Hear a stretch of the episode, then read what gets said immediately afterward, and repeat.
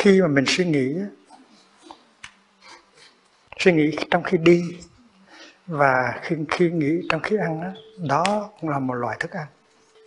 Chúng ta biết rằng có bốn loại thực phẩm là đoàn thực là edible food ahara là thức ăn. Đoàn thực là những cái thức ăn nó đi vào bằng cái đường miệng. Nhưng mà có một cái nguồn thức ăn khác gọi là xúc thực và mình cũng tiêu thụ mỗi ngày. Mình ăn bằng mắt, bằng tai, bằng mũi, bằng da và bằng ý tưởng. Tại vì có năm năm ừ, sáu loại sáu loại giác quan là mắt, tai, mũi, lưỡi, thân và ý. Thì mình ăn bằng sáu giác quan đó. Và đoàn thực thì chỉ ăn bằng miệng thôi. Còn ví dụ mình coi tivi là ăn xúc thực mình đọc báo đọc sách là ăn bằng xúc thực. Tại vì những chương trình TV hay là những cái báo chí những cái tiểu thuyết đó, nó là thức ăn. Và những cái chương trình đó những cái bài báo đó và những cái à, sách đó nó có thể chứa đựng độc tố. Và nếu mình mình xem những cái chương trình đó mình nghe những cái chương trình đó và mình đọc những chương trình đó thì mình đưa vào những thức ăn độc hại. Cho nên xuất thực là rất là quan trọng. Mình phải chọn lựa thức ăn lành. Ví dụ như internet đó, có thể là một nguồn thức ăn nhưng mà trên uh, internet có rất là nhiều cái nguồn thức ăn độc hại mà con cháu của mình nó lên nó có thể vướng vào những cái những cái những cái những cái nguồn thức ăn độc hại đó là nguy hiểm lắm. Cho nên phải có chánh niệm để phân biệt được những nguồn thức ăn lành mạnh và những nguồn thức ăn độc hại đi vào trong nhà sách thì chỉ mua những cái sách nào mà nó cung cấp cho mình những thức ăn tinh thần bổ dưỡng và lành mạnh. Nó không có hận thù không có bạo động không có uh, thèm khát. Và coi tivi cũng vậy phải coi những cái chương trình nào mà không có hận thù bạo động và thèm khát. Là tất cả những cái đó là thuộc về cái nguồn thực phẩm thứ hai gọi là xúc thực. Mình học rồi. Thứ ba là tư niệm thực.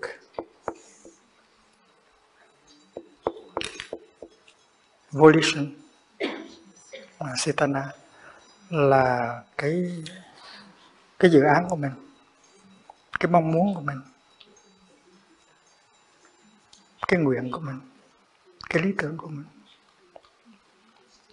Mình sống mình có mặt trên cuộc đời này để làm cái gì? Mỗi người chúng ta có một cái tư niệm một cái ước mơ một cái hy vọng một cái lý tưởng và cái hy vọng, cái ước mơ, cái lý tưởng đó có thể là rất là lành mạnh, mà cũng có thể rất là độc hại. Ví dụ như là những cái những cái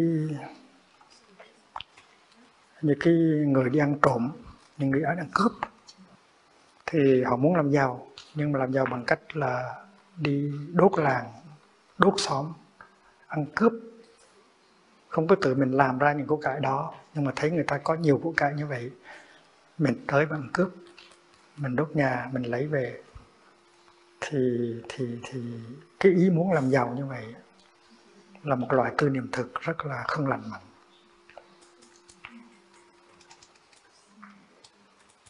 còn có những người muốn làm thầy giáo, cô giáo ừ. mình muốn làm một thầy giáo giỏi, một cô giáo giỏi để đưa một thế hệ trẻ đi lên. Thì cái đó là thứ tư niệm thực rất là tốt. Mình làm thế nào để cho trẻ em nó càng ngày càng mỗi ngày nó được uh, tiếp thu những cái gì lành mạnh uh, uh, từ ái uh, để cho nó có hạnh phúc và mình muốn có một cái nền giáo dục um, nó nó có thể uh, giúp chuyển hóa được những cái bạo động những cái sợ hãi những cái hận thù trong trong giới trẻ. Và nếu mà mình có cái ước muốn đó thì cái đó là tư niệm thực về là tốt. Là nếu mình muốn bảo hộ cái sinh môi này à, bảo hộ cái trái đất này mình muốn đem thì giờ của mình để là để để giúp cho cái cái sự ô nhiễm nó càng ngày nó càng bớt đi á. Và mình muốn dùng cuộc đời mình để mà làm chừng đó. Thì như vậy cái ước muốn đó là tư niệm thực tốt.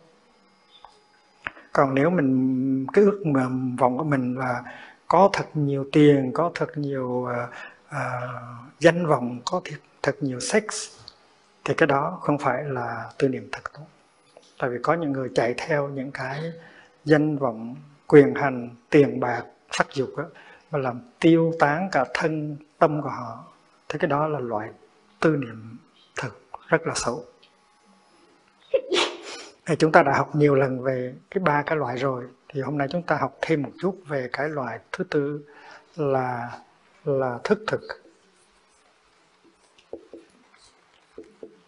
Thức thực ít người hiểu đúng lắm. Và nhiều thầy đã cắt nghĩa thức thực nó hơi hơi lạc và họ nghĩa thức thực. Là thực thức.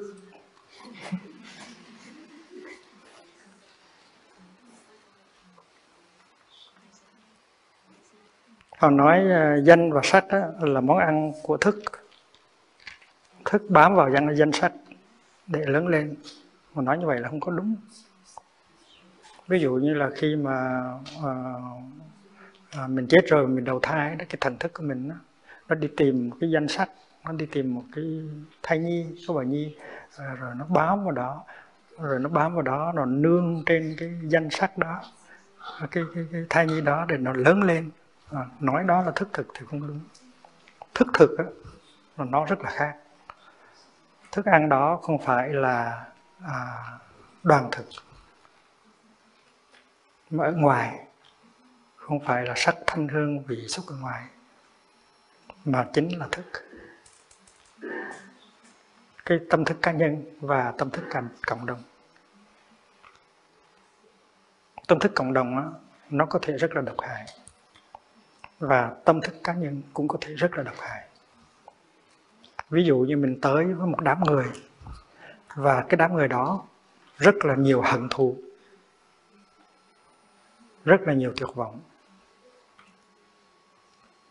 Và và khi khi mà những cái người có nhiều hận thù, nhiều tuyệt vọng mà họ ở chung với nhau á, thì họ tạo nên một cái năng lượng tập thể về hận thù, về bạo động rất là ghê gớm. Mình tới đó là mình cảm thấy cái năng lượng ghê gớm đó nó đi vào trong cơ thể và đi vào trong trong tâm hồn của mình rất là dễ sợ. Có thể có những thành phố là có có thể có những cái khu phố nó rất nhiều bạo động rất nhiều hận thù. Và nếu mình tới mình thấy nhà cửa đó rẻ mình tới mình thuê nhà mua nhà đó thì mình lãnh đủ và con cháu của mình lãnh đủ. Tại vì xung quanh người ta suy, suy tư người ta hành động rất là bạo động rất là hận thù. Và từ từ một năm hai năm ba năm cái năng lượng bạo động và hận thù của cái khu phố đó nó, nó đi vào trong những đứa trẻ con của mình rất là nguy hiểm. Cái đó gọi là thức thực. Collective consciousness.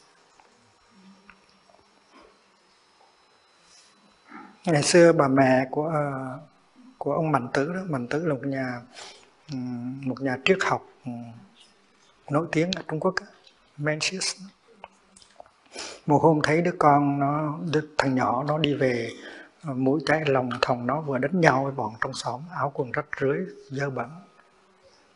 Thì bà ngán hết sức. Bà biết rằng nó vừa đánh nhau với con nít. Bọn con nít ở trong xóm thất học, trong xóm chỉ có lò sắt xanh, lò heo. Bọn con nít không có được đi học.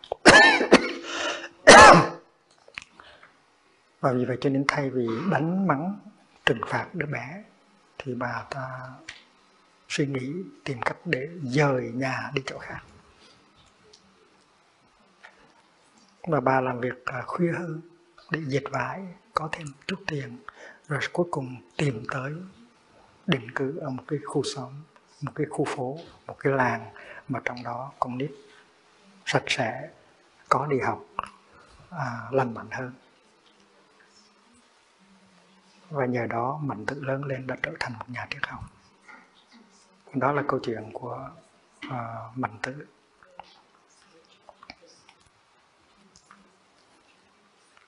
thì khi mình tới lần mai á, thì mình thấy rằng thầy nào sư cô nào sư chú nào người phật tử cư sĩ nào cũng cũng thực tập chánh niệm cũng tìm cách để phát khởi cái tâm từ bi. Thì mình cảm thấy cái năng lượng tập thể ở đây nó lành và mình được nuôi dưỡng bởi cái cái năng lượng đó. Thì đó là thức thực thức thực tốt. Thành ra mình phải chọn cái cái, cái môi trường nào mà cái năng lượng tập thể của tâm thức đó, nó lành mạnh thì mình mới nên ở đó. Còn nếu trong cái khu phố của mình mà quá nhiều bạo động quá nhiều hận thù thì mình phải tìm cách rời khỏi khu phố đó càng sớm càng tốt và tìm tới một khu phố ở đó nào mà người ta sống thảnh thơi hơn nhẹ nhàng hơn để có thể thừa hưởng được những cái những cái nguồn những cái nguồn à, thức thực lành mạnh hơn. Đó là cái tâm thức ở ngoài cộng đồng. Còn tâm thức của mình ở trong này cũng có những cái chất liệu lành mạnh và cũng có những cái chất độc ở trong. Thành ra trong khi mà ăn cơm á, mà mình suy nghĩ bày lung lung tung tán tâm tập thoại thì mình có thể ăn những cái mình ăn những cái ăn những cái chất liệu không bổ dưỡng từ trong tâm thức mình đi ra. Trong những giấc mơ cũng vậy mình nằm mơ thấy những cái cái chuyện rất là hoảng sợ rất là đau thương rất là ờ, đen tối thì trong giấc mơ đó mình cũng đang tiêu thụ mình cũng đang ăn những cái chất liệu của tiềm thức của mình là material uh, subconscient của mỗi người.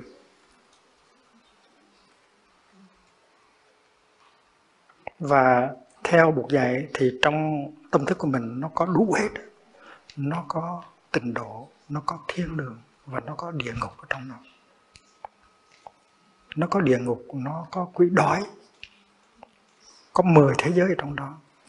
Thế giới của quỷ đói hungry ghost nó có trong tâm thức của mình. Và thế giới của địa ngục cũng có trong tâm thức của mình.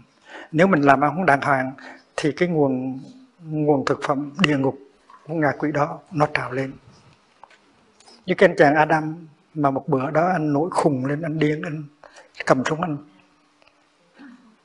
Anh giết bà mẹ, rồi anh lên trường học, anh giết luôn hai chục người nữa. Cái đó là Newtown nó xảy ra mấy tuần trước ở tại bên Mỹ là cái địa ngục ở trong anh, nó trào lên. Anh đã ăn cái chất liệu của địa ngục và của ngạ quỷ.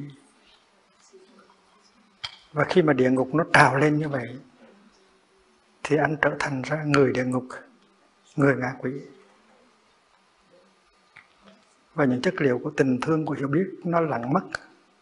Và vì vậy cho nên anh mới cầm súng anh giết ngay chính mẹ anh và những đứa, những ông thầy giáo và những đứa trẻ con khác thành ra địa ngục và thiên đường nó không phải là nằm ở ngoài kia hay trên kia đâu nó nằm ngay ở trong này.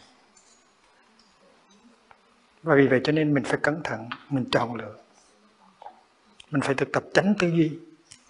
Mình phải thực tập uh, chánh niệm để mình đừng có đi vào trong tâm thức lấy những thức ăn độc hại trong tâm thức mà ăn. Từ trong tâm thức mình cũng có thức ăn độc hại. Mình có những kinh nghiệm đau buồn mình có thể bị khổ đau trong quá khứ. Mình có thể bị uh, um, lạm dụng đánh đập hành hạ làm dụng tình dục trong quá khứ. Và những cái khổ đau đen tối đó nó vẫn còn ở trong cái tiềm thức của mình. Và ban đêm thỉnh thoảng những có những giấc mơ nó trồi dậy và mình đi đi ngang qua những cái những cái những cái kinh nghiệm đó trở lại, giống như mình ăn trở lại một lần nữa. Và cái tư duy của mình cũng như vậy đó. Tư duy của mình thường thường nó kéo những cái chất liệu không lành mạnh đó trong tâm thức ra để mình mình ăn lại, mình sống lại. Mình giống những cái loài vật gọi là nhai lại đó. Tiếng pháp gọi là ruminant như con bò đó, con trâu đó, nó có nhiều cái bao tử. Nó nhai cỏ rồi nó nuốt vô nó vô một hồi, rồi nó ừ, nó gỡ ra rồi nó nhai nhai lại. Thì mình cũng như vậy đó. Mình có những đau khổ, mình tiếp thu vào trong tiềm thức rồi mình mình ừ, mình nhả ra, mình nhai lại. Đó là cái chuyện nhai lại mà trong hàng ngày khi mình thức cũng như mình ngủ là mình đang tiêu thụ những cái những cái tư liệu nhai lại của mình. Ở trong tiềm thức mình nó có những cuốn phim quá khứ những cuốn khi đen tối khổ đau quá khứ. Và mỗi khi rảnh mình cứ tuôn vào trong đó để để chiếu lại những cuốn phim đó. Để mà coi để mà sống lại những cái giây phút đen tối khổ đau của quá khứ. Chúng ta bị chúng ta bị giam dạ, giam giữ bởi quá khứ. Ở trong cái hầm tối của quá khứ đó nó có một số những cái phim của những cái kinh nghiệm khổ đau có thể của cha ông, của tổ tiên của cha ông và của chính mình. Rồi những khi mà rảnh rỗi, chúng ta mơ màng hay là chúng ta đi đi xuống cái hầm tối đó, chúng ta chiếu lại những cuốn phim đó, chúng ta coi. Và chúng ta như vậy đang tiêu thụ, và tiêu thụ cái loại thức thực không có lành mạnh.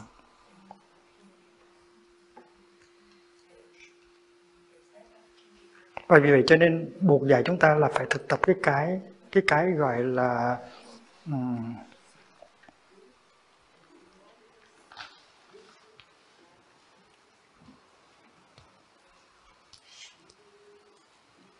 tác ý gọi là một cái loại tác ý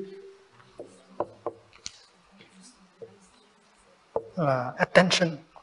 Tức là mình chỉ chú chú ý tới những cái gì mà nó giúp cho mình mở ra những khung trời sáng và lành thôi.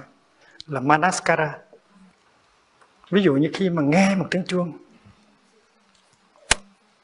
thì mình để ý tới tiếng chuông. Đi tiếng chuông thì tự nhiên mình ngưng suy nghĩ lại. Mình bắt đầu để ý tới hơi thở thở vào, thở ra. Và nghe một tiếng chuông như vậy, mình mình có cơ hội tiếp xúc với cái hơi thở của mình với hình hài của mình. Rồi mình có cơ hội thở vào một hơi thở ra một hơi ba lần để lắng nhiều thân tâm và để cho nó có cái cái sự lắng nhiều trong hình hài cũng như trong cảm thọ của mình. Và mình sống được mấy phút uh, uh, thanh tịnh và an lạc. Thì để ý tới những cái những cái đối tượng um, tốt như vậy thì gọi là như lý tác ý. Um, như lý tác ý.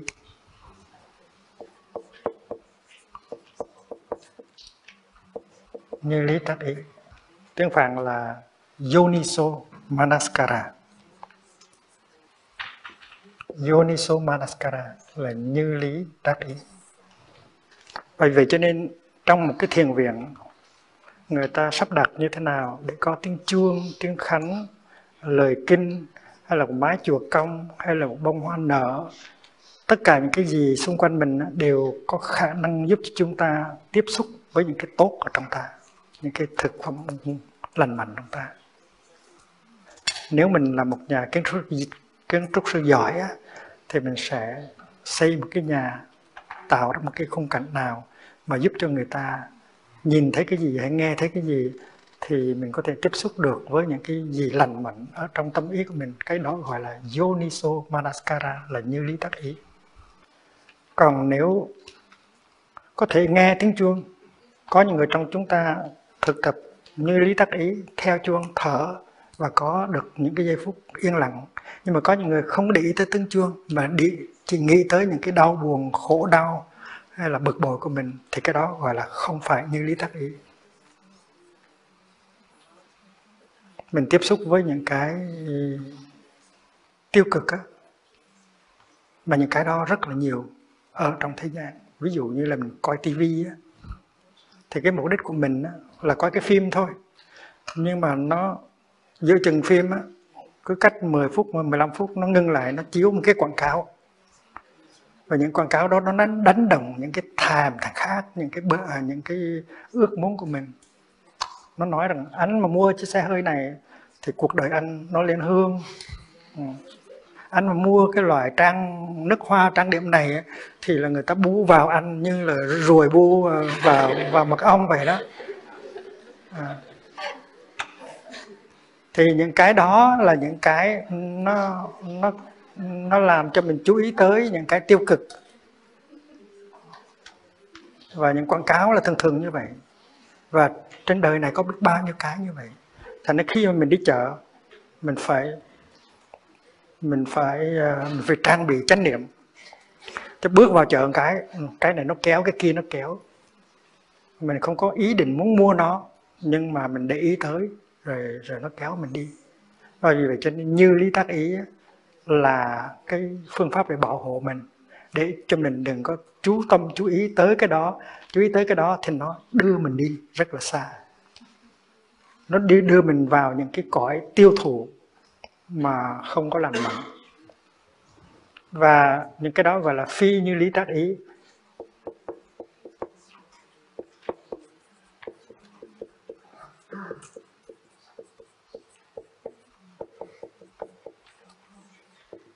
Là ayuniso Manaskara.